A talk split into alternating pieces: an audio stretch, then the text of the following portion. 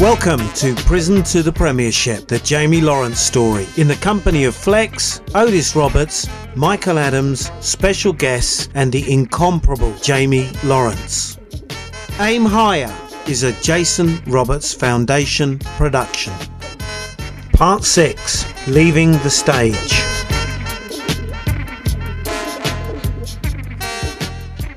Yes, Jay. So after Walsall, then um, go on to Brentford, I'll go to Grimsby. Grimsby. Yeah, what what happened? Uh, they paid me up, and then um, Nicky Law was manager at um, Grimsby. So obviously he knows that I'm getting paid up.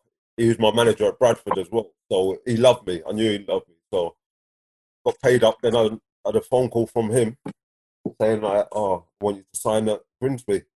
It was a six-week contract, um, trying to get them to stay up. What was mad, I was on the way to Grimsby in a cab, and I had a call from Terry Orff telling me, um, come to Huddersfield, and they'll offer me a year and a half contract. But obviously, I'd given my word to Nicky Law, so I'd n- never turn it around. But I couldn't go and play for Huddersfield. But I would have got, I would have got lynched by the Bradford fans. You felt that strongly already at that at that time, even though it you know it wasn't five, six, seven years that you was at Hudders- um, Bradford. You still felt that sense of loyalty to them. Listen, I always have. And I ran to set, but I was at Bradford for six years, and that's the best time of my career. You know what I mean? So for to go and sign for their rivals for a year and a half, it weren't going to happen. Yeah, love that. Loyalty for me means everything. Keeping it real, hundred percent. To talk to us about what happened instead of saying turn the car around. Um, you didn't want to sign for Huddersfield, so you didn't. You end up at Grimsby then. Yeah, listen, he said to us, come and do us a favour, keep us up. And that's the first time in my career he made me captain. Right? Straight away. He made me captain because he was my manager at Bradford anyway, so he knew what sort of character, I was, knew I was a soldier on the pitch and that. Yeah. Made me captain. And we had a, we had a very, very good team at, at Grimsby. They never deserved to be where they was in the league. And I think if I would have went there two months earlier, we'd have ended up staying up. But Mm. remember the game I got injured in ranks? I Yeah, got in at QPR. And I missed, I think I missed about two or three games, and that was pivotal in us going down in the end. Mm, I hear that. I mean, ranks your experiences of um of Jay. You've played at you know many clubs with him. H- How how was it at that at that time? The particular time he's talking about. I know you obviously got your Bradford days, but at this at this particular period, what was that like? So when uh, Jamie called me and t- said he was coming up to Grimsby, I was thinking, yeah, I'm happy. Uh, I spoke to the gaffer. Um, he knew Jamie, he knew me, and it was the sort of character that we needed in the team at the time to go along with his quality uh, that he brings to the team. As he said, the gaffer made him captain straight away. No, no questions. No questions were asked in the changing room. You know, sometimes if someone gets stripped of a captaincy for a new player, it, it could cause a, a, Yeah. few uh, disturbs in the changing room. But the character Jamie was, he came in, he got everyone together, um, and for me, because I had played with Jamie for with a few other clubs, when you look when you look down the spine of your team and you're in a battle, and you look behind you and you've got Jamie, think, yeah, it's on. Get, we're, we're ready. We're ready. Um, Isaiah, now this this character, you know, everywhere Jamie's been, people are talking about this character, but no one's nailed exactly what it is. Can you can you try and explain what when you say there's this character, Jamie Lawrence, because we're hearing it all the time. Mm. Uh, how would you how would you describe that? solid, solid character. So if you want to play, he could play. But as I said before, the situation, Jamie was more known for his work rate, his tackling, um, and the desire to want to win every game. Well, everything that he, he was involved in, everything. It was just like, it was such a infectious character. That's what we're seeing. Uh, you know, a common theme, and it's. I don't know if Jamie is going to get bored or get a big head. You know, of um, people continually praising him in this way, but it is it is fascinating because that one solid trait that we've seen. Yes, the football inside of it and the skill level, but loyalty, desire, respect. Like these are key things that even away from football are so key in lives. And Jamie's possessed that through making some bad decisions as well. We, we know that. But to hear people again speak about you like that, Jay, that feedback into just what you've been through and, and how you have been perceived by others, that it just must make you so proud. I mean, at this point of the podcast where we've kind of heard that that kind of line so often, Jamie's so loyal, dedicated, always fought our corner. Like Isaiah spoke about him looking up and saying, you know what? If there's someone I look at in the team and I think I need him next to me, yeah, we'll be all right. We've got Jamie. Like that's got to be a great feeling, Jay. It's massive for me. It's massive, and I always go back to my mum when I when people talk about him because she'll be proud um, that people are talking about me that way. You know what I mean? Because she brought me up the way she did to be like this. Even though I went down different roads and whatever, loyalty, manners, and respect they're paramount for me. Mm. Like, with, with ranks and that, ranks is the same. The way he's been brought up is the same. The graft that from the first minute he come to Bradford, we linked straight away, and that's what I said. He bought a house around the corner from me.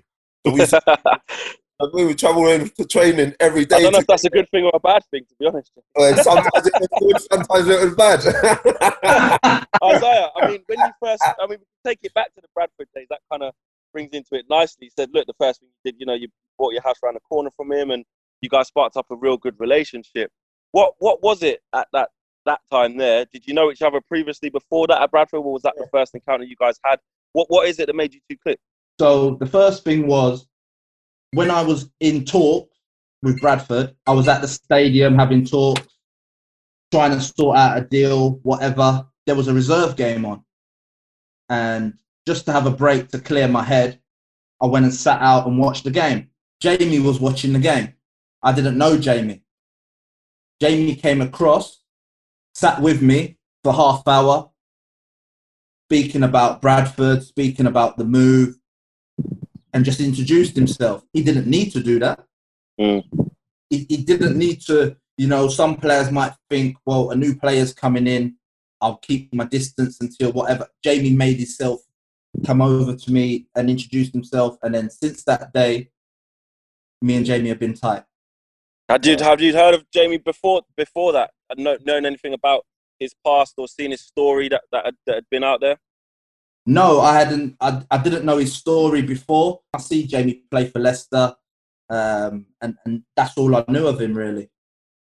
Did he change? What was your as you got to know his story? What was your reaction to when you found out, you know, about Jamie's story? no difference. Two boys from London love football. Things happen. I I grew up in Edmonton, Tottenham. Jamie, South London. Things happen.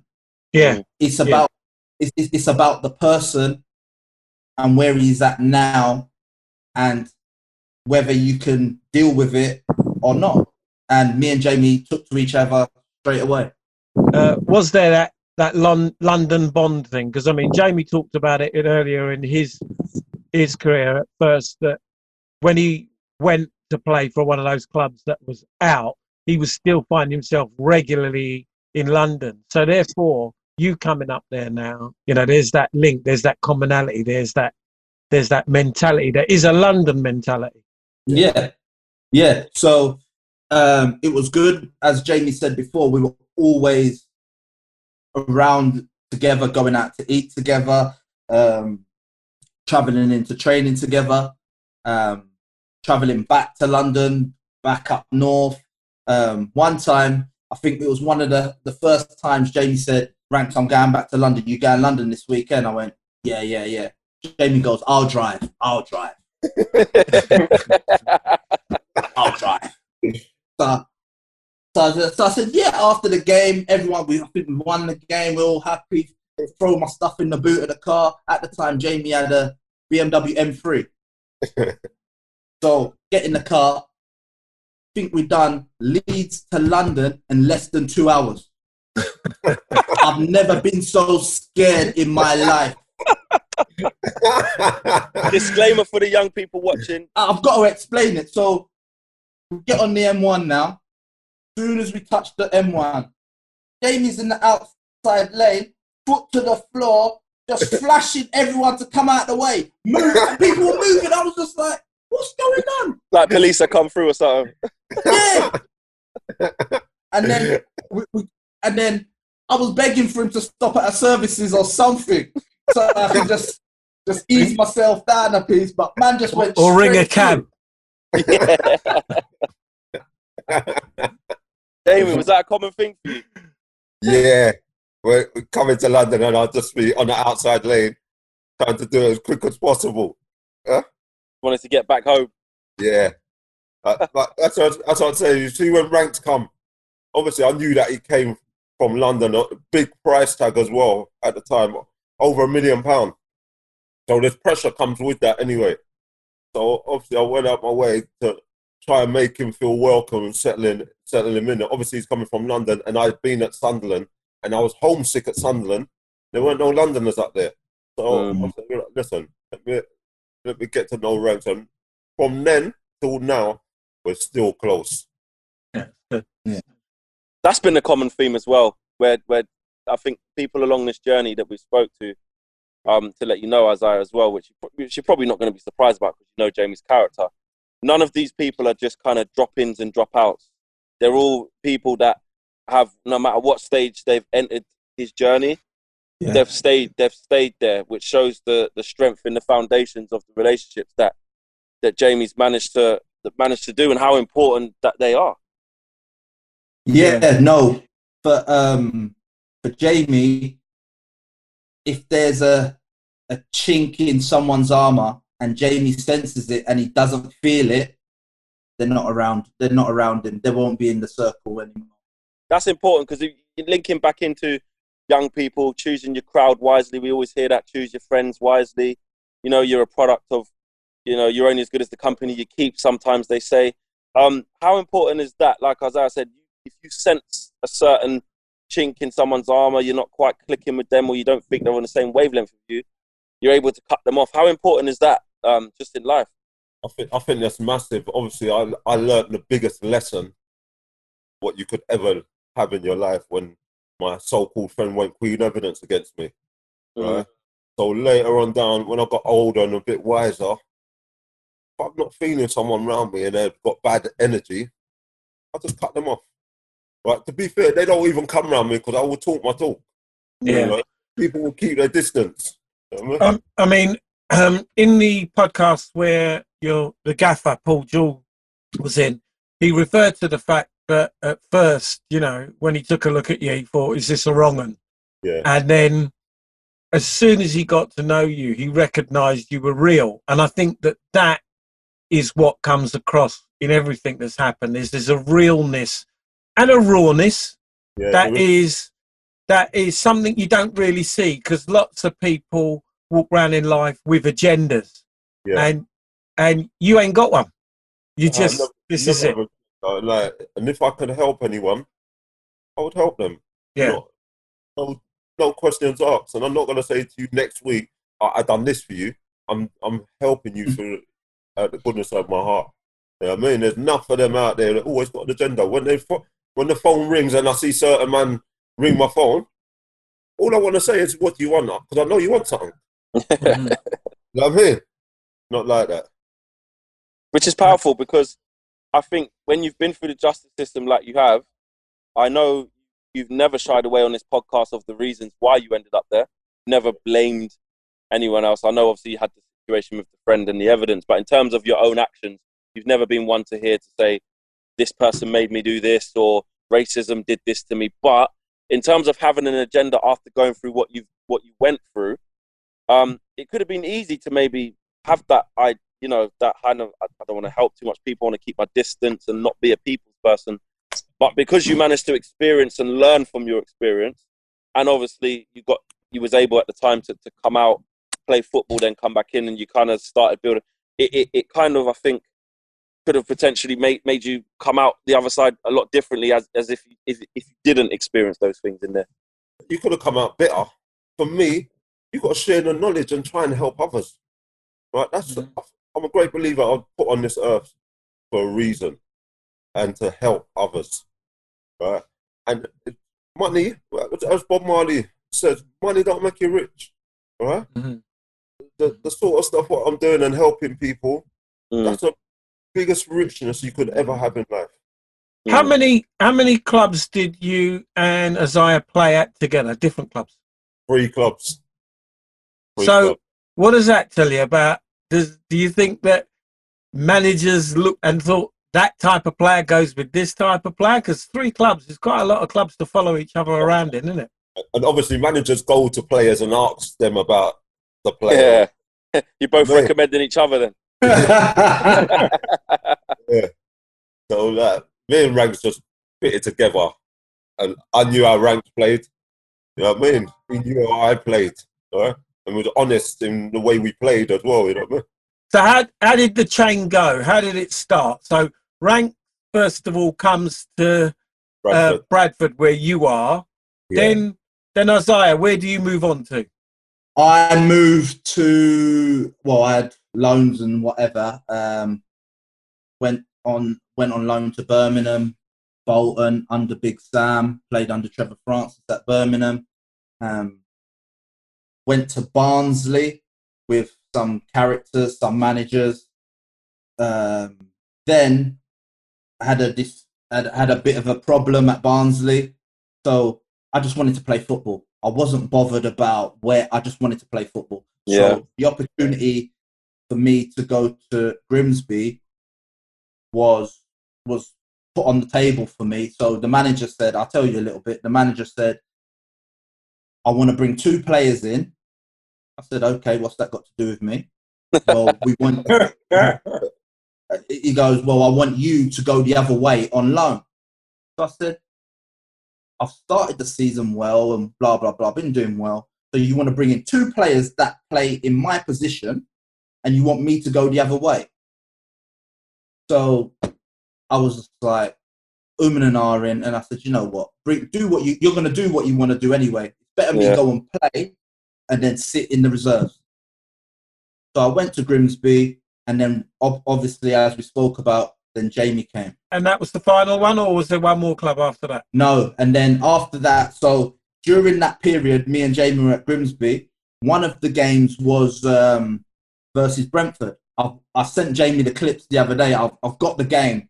I found it in the garage. I watched the game back, and I kept on sending clips to Jamie and just laughing. Jamie played in midfield, and every clip, what we spoke about is work rate, is tackling. Jamie absolutely ran the game in midfield. I scored the winner. So me and Jamie were laughing.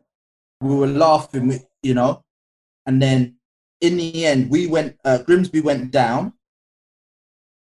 Jamie was out of contract. I was out of contract. I went to. Um, I went. I spoke to Brentford, and then under Martin Allen. Then, at some period in that time, Jamie got recommended to Brentford. Martin Allen spoke to me. Going off of the the game that we played against Bram, uh, Brentford, it's a no-brainer. Jamie they knew they knew it was deadly. Yeah. Yeah, it's it's a no-brainer. Jamie walked straight into the Brentford team. So that was that. That was the three teams. So many common themes as we've gone through this, but Isaiah spoke about it there about how things can change so quickly in that in this profession of professional football. All the youngsters who want to get into it, who see the glitz and glamour, you know, the, the the perfect career and stuff like that. It doesn't go without all of these things happening behind the scenes. Jamie's had some issues where you know managers want to move him on or not playing him all of a sudden. He's in the reserves. Isaiah spoke about it there. Manager walks in one day and says, I'm buying two players in your position. I want you to move. And all of a sudden, if you haven't got that mentality or that way of looking at it, or that, that, that mental toughness or, or resilience, Yeah. um, your career can go a different way, can't it?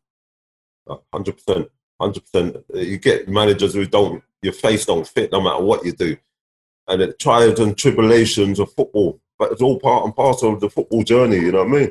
That's why you've got to be very resilient to play the game. And people don't realize as well. See the changing room.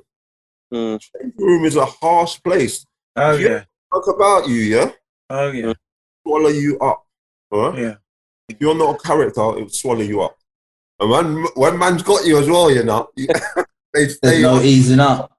So, Yeah. Jamie, what would your what would your what would your advice be then to somebody watching this, or a, not just a young person, anybody watching this who who isn't the most outgoing, who isn't the most outspoken, who isn't the loudest person in the room? What advice do you have for those people who are the quieter characters? You know the mad thing about it, ranks weren't the loudest. I wasn't the loudest, but we just done us. You know what I mean? We was real to ourselves, no matter what. You know what I mean? We were have our banter with man, but there's certain banter what, we weren't part of. We're not in a there sort of banter. But we just, but we held our own. You know what I mean? So just Go in, the, don't go in the changing room and try and big, be the big I am. Be yourself. You are listening to Prison to the Premiership, the Jamie Lawrence story. Race is a big thing right now. We're seeing, you know, Mm. police brutality around the world and what it's like for, for for black people around the world in very different ways. In the football space, we haven't really spoke about um, racism on this podcast, or if you faced any. With No. with you, Isaiah and Jamie, um, not just in your careers, but while you played together, what was it like? Not just in the changing rooms, but with fans, with the media, with with the public perception of you guys. Did did you face any of that? We played for Bradford in the Intertoto Cup. St. Petersburg. Oh, he went out to Russia. we went no. So before that, before we even got to Russia, I don't know if Jamie was injured. We went to Azerbaijan. Yeah, I remember I was on a transfer list, isn't it? Okay, so Like, yeah, went to Azerbaijan, Yeah. and um, come out. I remember it was just like playing in uh, like a non-league ground or whatever. No problem, whatever. You're used to it. There was maybe four thousand there. Came out, lined up as you do, like the UEFA games or whatever, and the music played, and then it went quiet. And I was thinking, what, what what's happened? The, the tannoy broke or something. The speaker system broke. All of a sudden, um, the crowd just started jumping up and down. Zigga, zigga, zigga. Kill the fucking niggers.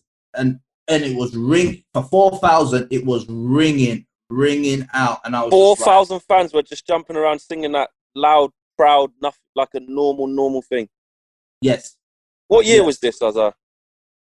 It was 2000, probably. two thousand, yeah. Yeah, 2000. then I scored the first goal. Normally, you want to run over to the sides or do something. Uh, nah, nah, nah, nah, nah, nah. I stayed in the middle of the pitch and just went back. What? Because you felt you felt you couldn't Yeah. celebrate because it was too hostile. You didn't. You, you feared Yeah. for your, you know what I mean, your safety and. Yeah, one hundred percent, If I was there, I would have celebrated. Yeah? one hundred percent. And then, then as Jamie spoke about um, St. Petersburg, that was that was hostile. Wow. That was that was peak. bad. What? Yeah. what Azar, thanks for sharing that with us. Um, Jamie, Yeah. you was, you know, you, you is obviously you was there at the time. Um, but was there any other things that you experienced um, racism wise, and, and how did you deal with that? Especially as a person who, like you've always said, you know, if if Yeah, someone rubs you up the wrong way, you go, you're Yeah. gonna back it. And like, like when that happened to Ranks and that, he knew that he could. The person who done it knew that he couldn't come around me. And the manager actually pulled me and said, "Oh yeah, he was out of order." Rah, rah, rah. But he should have dealt with it a different way. You know what I mean?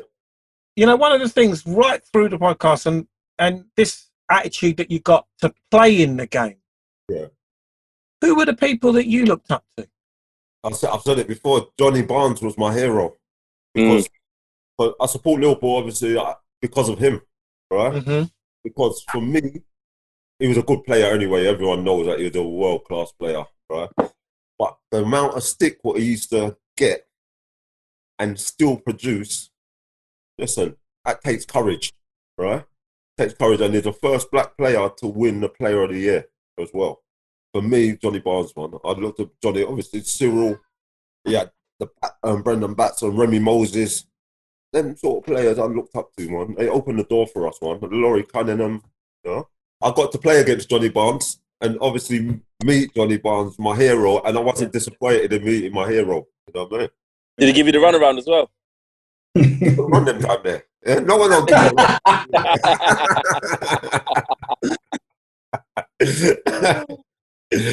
Uh, like, he's a gentleman on and off the pitch as well.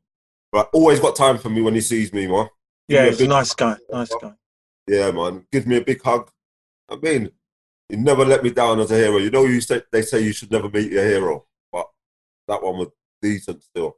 So for me, story I, I tell coming from coming out of Edmonton, Tottenham, a young boy watching Italia '90. My family were close with Des Walker's family, Oh right, yeah, yeah, yeah. so I remember just coming down in the front room one day, and Des Walker stood there. I couldn't speak, I couldn't do nothing. All this, all, all that was going on in my head was this: "You'll never beat Des Walker." Yeah, You'll never and there was that and then when i eventually got to go to arsenal and the training ground and watch players and my family's arsenal but we, we you know come from near enough tottenham to see michael thomas yeah, david Mikey. rocastle Yeah, yeah. Ian Wright, Kev Campbell, you know, Paul Merson, those, Yeah. and when they were at Arsenal, and that was my pathway. That was the that was the club I was going to choose because there's so many of so many of the black boys or whatever. The pathway was clear for people to come through the youth team. That is good. That, that, that, you know, we talk about the path that went before or ahead to lay the foundation. You know, you guys have done it for, for, for my generation, for sure. And the generation before you guys, like you just said there, your Ricky Hills and John Barnes and stuff like that, Cyril's and, you know, the, a, a whole load of, you know, Rocastle. It is fantastic to see that train. But I do think, I agree, a lot more needs to be done to interconnect those um, that that that train from from start to finish. You know, right through to the first black player to ever play, um, right through to the present day. We need to, as much as possible, whilst people are still here, living and breathing, we need to we need to do that for sure. Um, you guys' time at Brentford. Um, so from after Grimsby at Brentford now, what's some of the highlights of um, your, your, your time at, at Brentford? Uh, Isaiah, I'll go to you, and then Jamie will, will come in. So at that time, uh, I moved to Brentford, but I'm living in South London. So every, every morning, I'm leaving mine and picking up Jamie at Clapham Junction. We're travelling in again together. The team, the squad we had should have done better, should have got promoted. Uh, we finished third two years on the trot. Jay, highlights at, at Brentford, are, are they similar to Isaiah's, or have you got a different take on that? No, like, obviously signing there, and then Ranks was there, and Andy Miles was there. The funniest thing though, when I first signed there, when we played against Brentford, there's one boy called Hutch, yeah, was running up his mouth on the pitch, running up his mouth, and Ranks will tell you, I don't really talk on the pitch. I'm not on this talking, so obviously they know that I'm coming now, yeah. so they're winding him up in the changing room, saying, Watch when he comes now, he's on to you. right? and he was shook. But you know me, like, that's football, is It's part and parcel of football. I don't carry that off the pitch. yeah. Well, not really. Oh, if before you say anything. There's another story on that one as well. Yeah. But obviously, I went in there. At first, it starts off all right. Started off all right. I'm in and around the team and whatever. Then from nowhere, all changed. Like I don't know what went on. I think it was after our Christmas do, you know, ranks. I think. Because Maybe remember- so. Yeah, What did you do? What No. did you do? what I done on Christmas do, they had this um boy Japanese youth, yeah, couldn't really speak English. The the the physio used to muller him in front of all the boys and all that all the time because the boy was late. But if you're gonna have a go at someone, take him away and talk to him. All right? He used to disrespect him in front of everyone. But on this Christmas do now, struggles with English anyway. They got him up in front of all that we had to bring our partners as well. Got him up in front of everyone to make make a speech and all that. I'm thinking, you lot, you lot are taking liberties with the youth. Mm. Right? So the physio, he must have said something to me later on in the night, yeah? Obviously, I'm under my liquor, innit? Right? so, That ain't like you. That's not like you, Jeff. he must have said something to me now. I said, listen, don't think I'm one of them you, you know. I'll brock you up, we stay there. And then from that day, everything changed. Get out the team. Everything changed after that day. Like, and I was playing well. I knew I was playing well. One day I must have played right back. Played well. When I played, man was playing me right wing. I had to play right wing for I don't know how many years. But done a job. And I, I'm not just saying that I think I was better than the centre midfielders what they had there. First when I signed there, he said to me, I can only give you five hundred pounds for now, but when a couple of players leave, I will up your wages. Right? Then it went on another month. And another month, right? And another month. Then I got injured in the FA Cup game against Luton where I was out for about three months with my knee. And then my contract's coming up to an end. He's just giving me five hundred pounds for the whole season now. And you know what he does? He calls us in about the contract talks. I knew I wasn't going to get anything anyway, yeah. So I go into his office now, and he's gone to me. I'm not going to offer you anything, but how did you survive on five hundred pound a week? But I knew what he was getting at because he had he had been telling people that I'm up to no good on the road and whatever. So when he asked me about how you survive on 500 quid, I'm thinking, that's a cheek, right? Because you gave it to me, right? So Mhm. you, what you thinking that what? You must think I'm on the road doing nonsense. I knew that was what he was getting at, I thought- and uh, very disrespectful. He even done a he done a interview on me as well. Flex. They asked him who is the maddest footballers you either trained or played with. He had me as number one. Right? But when he's saying maddest, that he, he's not coming across as in like, oh, a little bit fiery on the pitch. And all that. You're you're seeing the I'll back tell you- back. I'll tell you, I'll tell you exactly what he said. He said he's quiet and unassuming. Um, you know that not on the wrong side of him. He carry he, he carries a man bag before they even come in fashion, and I have my suspicions what he carries in his bag. Yeah. All right, Mm. all Yeah, right. totally unnecessary. Uh, you know, I rang him straight away. It was in the Daily Mail. I rang him straight away. I said, "What are you doing?" I was working with young kids at the time. I said, "What are you doing?" I said, Mm. I'm, "I work with young kids. You can kill my career already, like you never killed it already." You know what I mean? Mm. Did he have a response to that? He said, "Oh, it's only a bit of banter." But it ain't no banter. Banter. If the school would have seen that, I wouldn't have got no more work. You said you was um out the club the following year.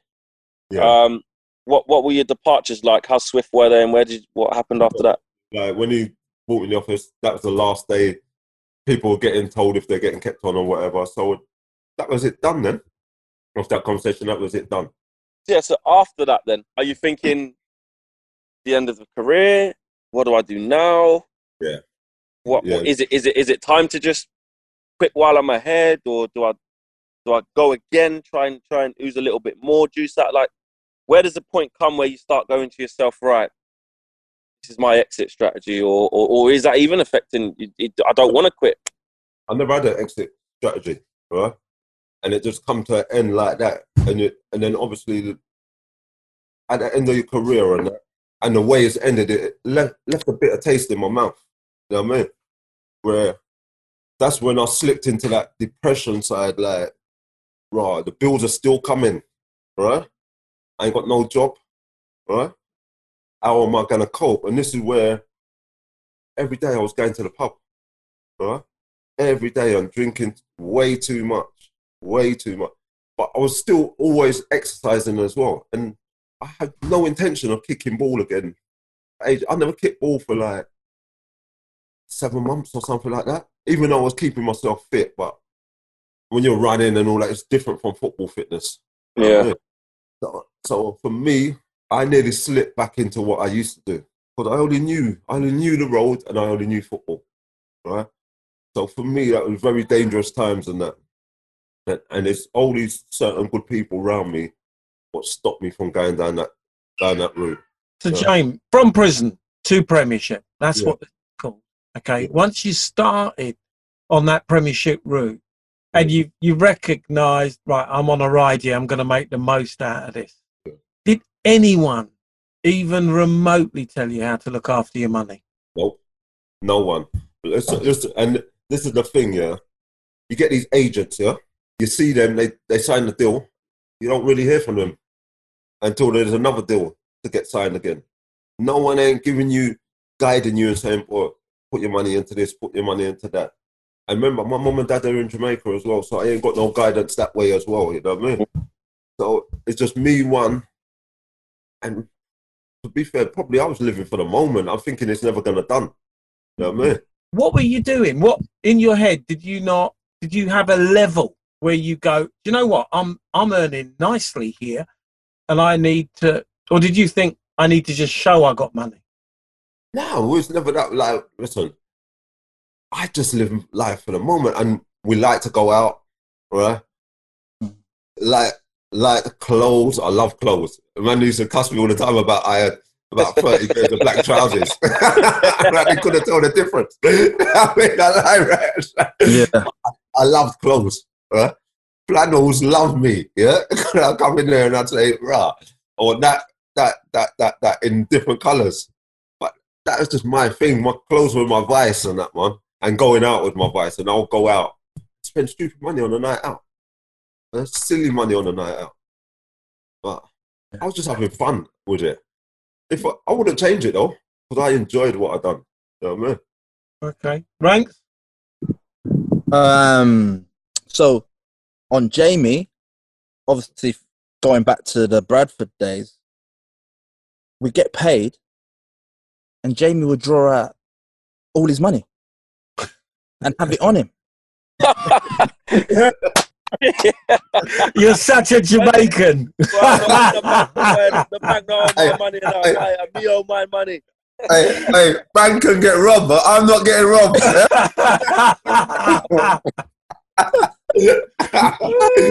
Wow. Um, we would- we would go out, even like just afternoon hour, we'd go for lunch or something. And like Jamie's got all his money on it. What you doing?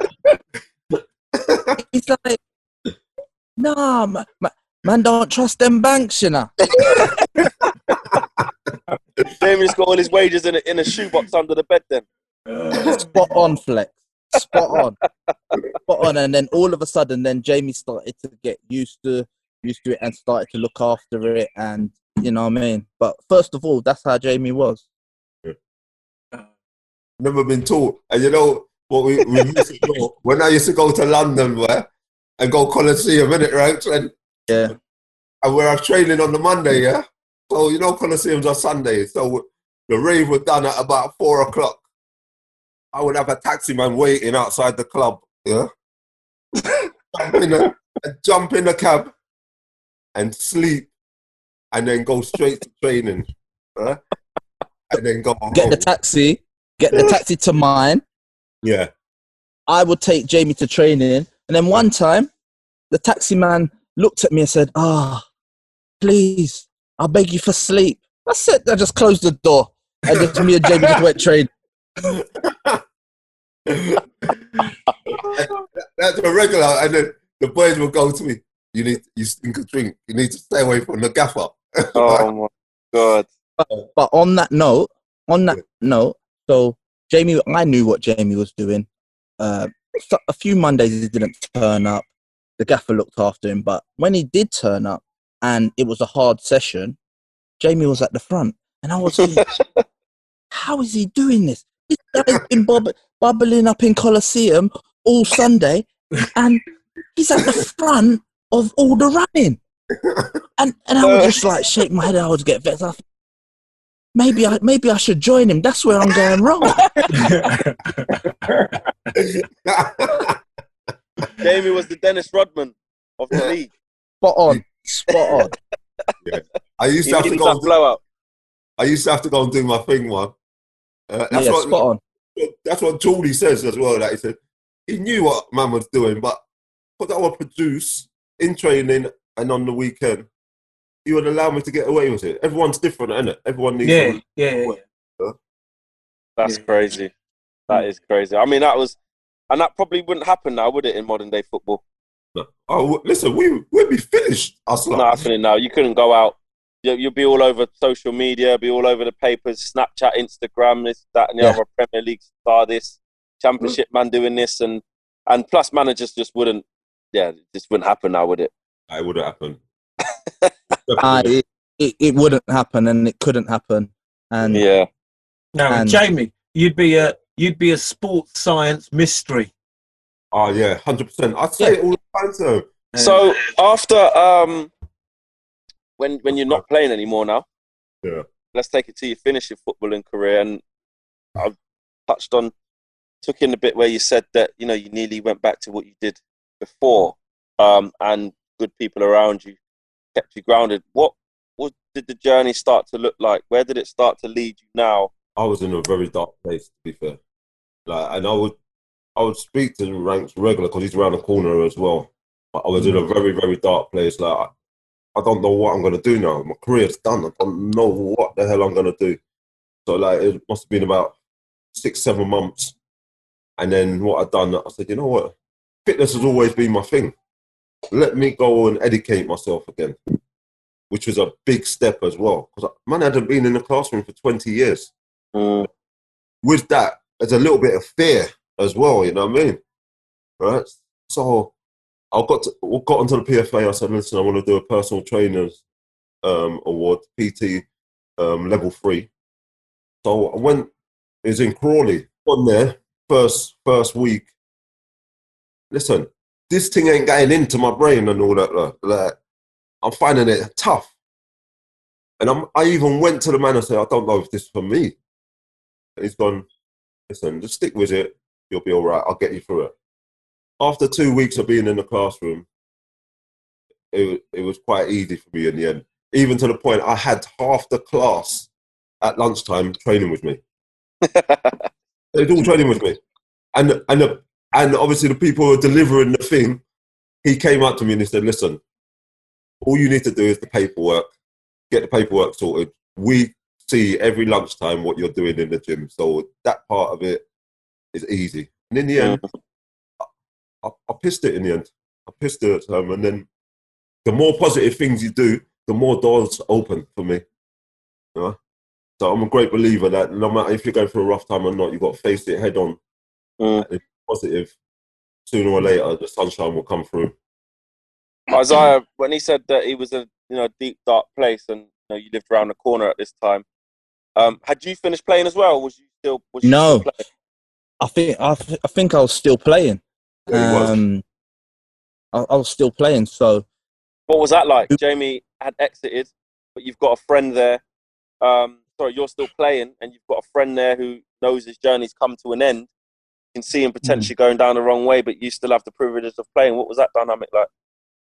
it's hard. It's one of the hardest things when you see someone that is your friend who you care about. You've had plenty of journeys with. See him go through that, but all you can do as a friend is be there, listen, and be open to what he's saying, and be an option when I would go go to training and come back. Jamie would say to me, "Do you want to meet for lunch or whatever, whatever, just be there. Mm. Just be, just, just be there. You, you might be in problems, but you need to just be there for your friend. He might need to just vent or get something off his chest, and it just drops the level a bit, and then he's all right. You, you just Mm. don't know. If just say, I don't think I would ever, ever, ever forgive myself if Jamie said, "Ranks, let's meet up." He wanted to talk, and I didn't go. You know what I mean? So when when when someone's available to talk or wants to talk, be be just be there, just be there so you can listen. And Jamie, that maybe- fits into what you're saying there because about the good people around you. Because again, I suppose if as I was was a different sort of person, sure, finished playing bridging, but I'm still I'm still playing, man. I'm going out with my teammates. I got I got to do this. I got to do that. You know what I mean? Yeah. But the fact that he's saying he saw it as as his duty. You know what I mean? As as his duty. I'm, I'm not saying you, you begged him or run him down or whatever, but what I'm saying is that he's kind of taken it upon himself through the strength of the relationship that you've built. Again, choosing your friends wisely, um, managed to re- reciprocate that energy to kind of invest back into, even though he's still playing. Yeah, listen, that's why like I knew from the get go anyway that we would be friends forever. Right? And listen, that's what friends are for, isn't it? Like you might be going through a rough time is like in your career you might be going through a rough time where you're not playing or whatever. Mm. But just gotta be there. Always gotta be there. Like even a little phone call can pick someone up. the journey's been fascinating. You know, we uh, um, and we're close to the end of it, but along the way on the journey, and I'm sure Isaiah was around to this. You know, you you brought some other human beings into the earth, didn't you? Yes, I did. Your did. children. Yes, My gift. My gift. So, you tell us where that sits in your story. listen, obviously, alongside my mum, the most important thing in my life. You know I mean? That's the biggest gift I think anyone could have in their lifetime. Uh, obviously, I was I was at um, Leicester when I had my first two kids. Um, I gone 26 years, no kids. Then have two in a space of four months, which was stress in itself. Uh, do the maths, you know it's stress. huh?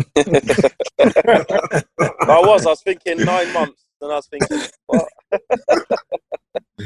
So um, Tamara was born on the the second of February. My was twenty four, and then um, Nathan um, was born on June the first. My son, A devil child. Rags will tell you. And it, right, Yeah. he used to take Nate. I had to leave. Yeah, you pick up the knife and fork, dash it everywhere in the restaurant. So we will go to a restaurant. We'll go to a restaurant, uh, sit down. Nath, what do you want to eat? He want he, he didn't want to eat nothing, but he was just eating the butter. Just eating butter. You know, just to put on the bread rolls and that. He was just eating the butter. Then all of a sudden, he would just start picking up the cutlery and just pelting it across the room. They said, "Nah, it's time to go. It's time to go." Uh, so get straight out of there. I've got to take the embarrassment, man. Well, takes beautiful. after instead. But how was that? How was that though? Playing, um, you know, playing at Leicester, then you know, about to go into the Premier League as well, which you did do later on. Um, you know, you've got kids, the pressures of that, of fatherhood, and being a professional footballer. Um, knowing that they're depending on you, and you got, you know, you're you're battling with contracts, and you, you know, you said there about when you was at uh, Brentford, you still got bills to pay, you got dependents. What? How how did that affect you? You know what? It can either make you or break you. Huh? I use them as a motivation then, where I actually I was in the Prem at the time anyway with Leicester, and that's a season that we won the, um, the League Cup. But for me, I got more professional a couple years after because that's my focus. Mm. I mean, like when it's only you, it's the same as when you're on the road. When it's only you, you can be very selfish. You can do whatever you want to do. But when you have kids now, changes, changes. You've got to be more focused, and that's my fuel. That was my fuel, right? That's what I wake up in the morning and work even harder. Mean, But it must have been quite a lot of pressure because obviously, do the maths. You're going to two different places to look after your kids. Yeah, but you know, it sounds worse than it was, right? Because um, I was seeing this girl. I was only seeing her for a few months. So what's happened now? I must have finished it, and then I started seeing one of my exes.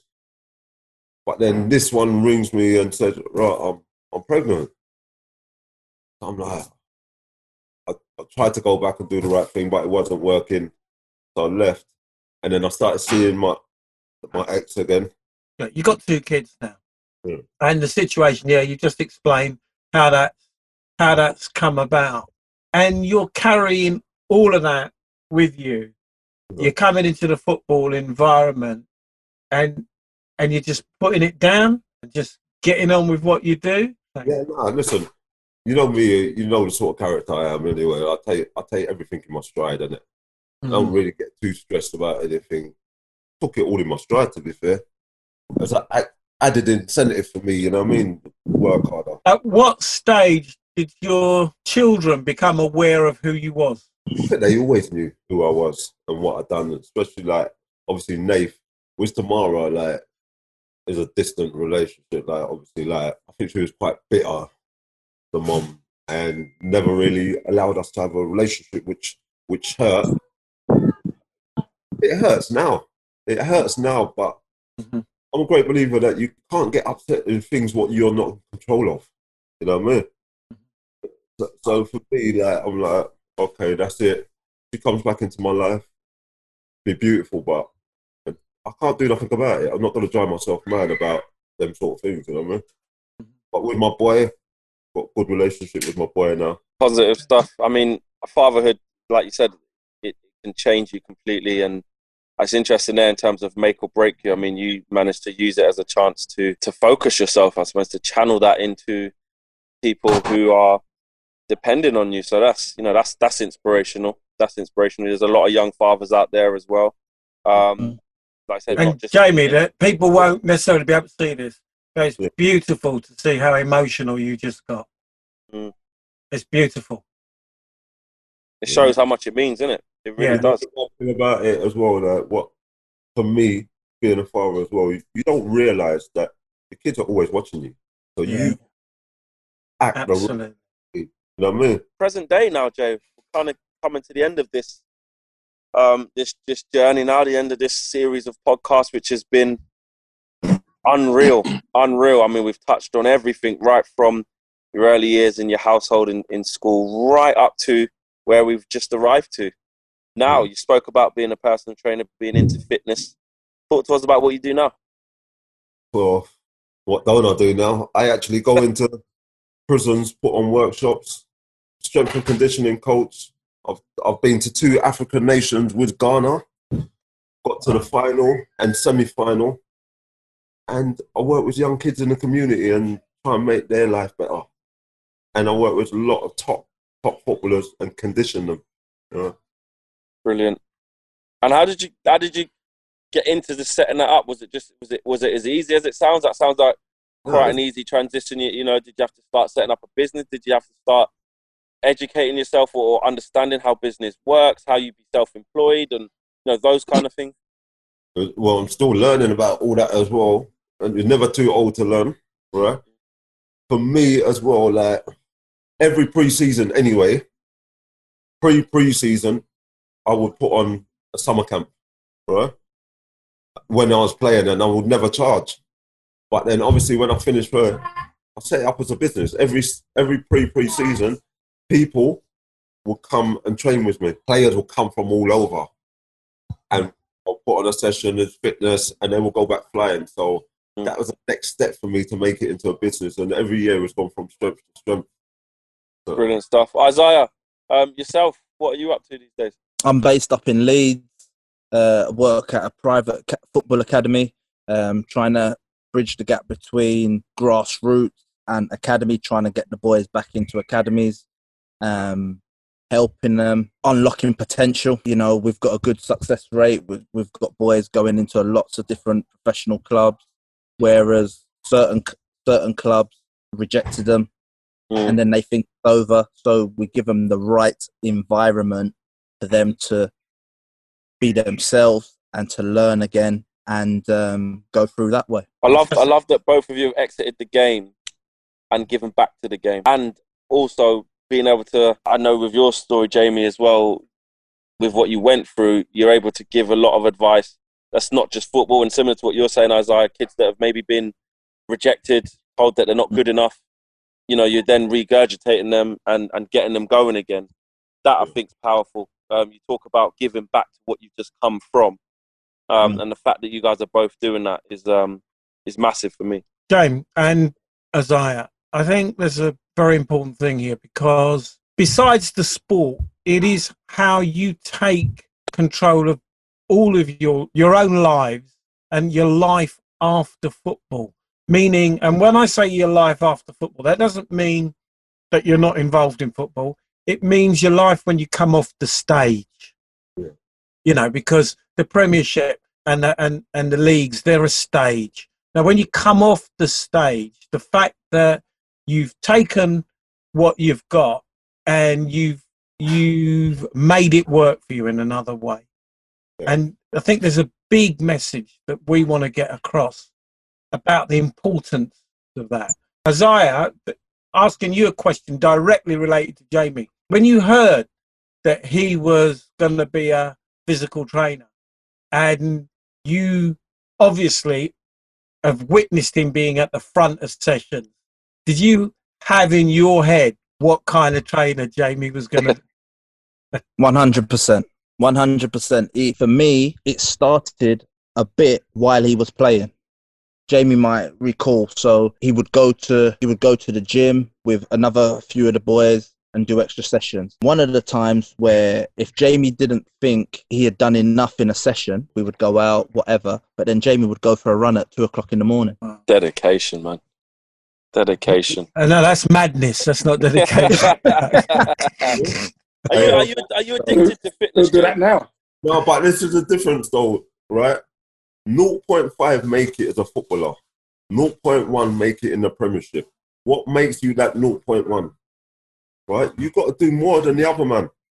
Right? yeah. 'Cause, listen, you s- you had Paul Jewell on there, and they tell you like, technically, I weren't as good as Biggs, but the job what I done for the team was just as important as what Biggs done.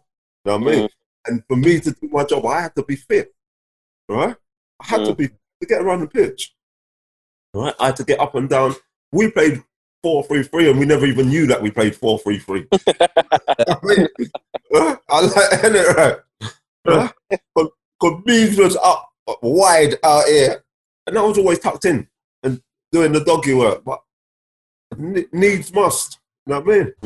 Got me a 12 year career, and then I never finished playing. I played semi pro until I was 46. 46, wow. 46, and, and I went up front. Me, Rank, and John up front. Right? Stay there. Right? I What was that like? Roughing up, some of, roughing up some of the youngest coming through, maybe trying to get out of semi-pro into the into the um, professional game. Did you cross paths with the with the next generation coming over? Yeah, listen, I, we used to batter them. Huh? Me, Ranks, and Jonesy up front. Hey, listen, you don't want to play against that, right? I would play centre, and then two would play off me on the free. Uh, we was trouble, like, huh? and that was my. I was a manager, innit? I was a manager Yeah. at Ashford Town, so I had Ranks playing for me uh, and Jonesy, and the football we played, innit, Ranks, different class. Yeah. I made sure that they played. When Ranks used to come and watch me train, said, I never knew you was this. I remember it like it yesterday. So- So so basically, um, I've been with Jamie for years and whatever. You miss you miss certain things. You think you try and put him in a box. Ah, Jamie just does that. But then all of a sudden, now Jamie was doing his one-to-one sessions and training the boys, and then we would be in the sessions, uh, come across that Wandle, and then Jamie would do like some skills or flick it up or or his touch, and I was like yo, Jay, wh- when did you get this? And, no, and it- no and it- respect, Jay. They're not putting no respect on No. your name, Jay. no, Yeah, it well, is. even that. Jay, Jay knows. Jay knows. And I said, I said to Jay, if you, he would have done more, how he was, how he was back now to then, who knows? He would. He, he could have most probably played, stayed in the prem a lot longer. Jay, I have to ask you this: Do you miss playing football? Do you I miss miss- the game? Listen, listen, listen, everyone misses the game. Right? For me, I love playing the game anyway. Football, I love football. I even pay to play now, I play vets. Yeah? That's how much I love the game, right? But even then, I want to win. I don't Mm. care. I want to win. I need that competitive side, and I want to win. Like, I will go out and train because I want to be the best vets player there is, right? But for me, one of the biggest things I think you will miss is the camaraderie in the change room and the banter with the lads. For me, know? Mm. And remember, you're indoors now. You're like, don't get none of the banter. Just imagine you're going into a changing room with every man has got money, uh, and you can go out when you want, and the banter. Just imagine the banter. Uh. Banter's unreal. Uh. You know, when I started coaching, it made me a better player. Of Mm. course. Of It made does. me a better player because I had to look at the game in a different way. I'm probably Yeah. a coach and manager probably than I was a player. 'Cause I look But at on it, you know what I mean? So now, now you coach like tactically, Yeah. um, and things. I look at games differently. yeah. I look at when when when you're in the game, you don't realize what's what's going on off the pitch, or, uh, off the ball. Yeah. So Yeah. You play off instinct. tactically, you can. Yeah.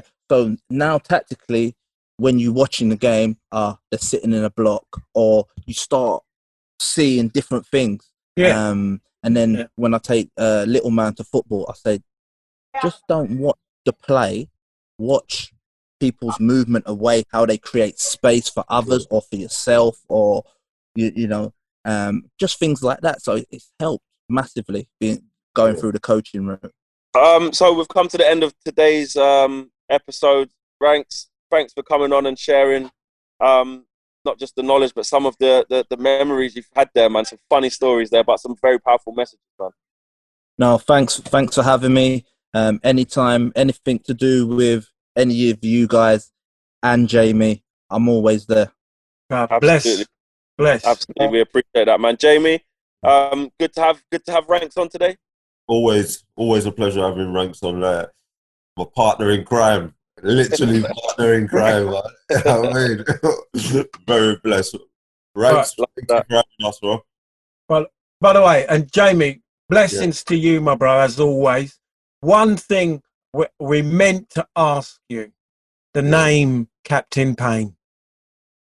Captain Payne, that's my name because of the way I train. Right? So I got named by one of my boxers I train as Captain Payne, and it's stuck ever since. So I've made a business out of it, like Captain Payne's Workshop. called Captain Payne's Workshop. You know that you're coming in and you're going to get worked. All right? fitting. Love Very, that. very Love fitting. that. All right. Guys, make sure you guys tune in for the, the, the last installment of this podcast, Prison Premier League, where we can kind of call it the finale. Um, we'll try and get some of the people that have been on it um, throughout, and we'll, we'll we'll have a good discussion and, and a summary. Thank you guys for watching. See you guys. You know what I'm going to do? That's what you do to captains, isn't it? Yeah, yeah, yeah. I thought, yeah, I thought, the, I thought the music was gonna drop. You've been listening to The Jamie Lawrence Story in the company of Flex, Otis Roberts, Michael Adams, special guests, and the incomparable Jamie Lawrence. Aim Higher is a Jason Roberts Foundation production.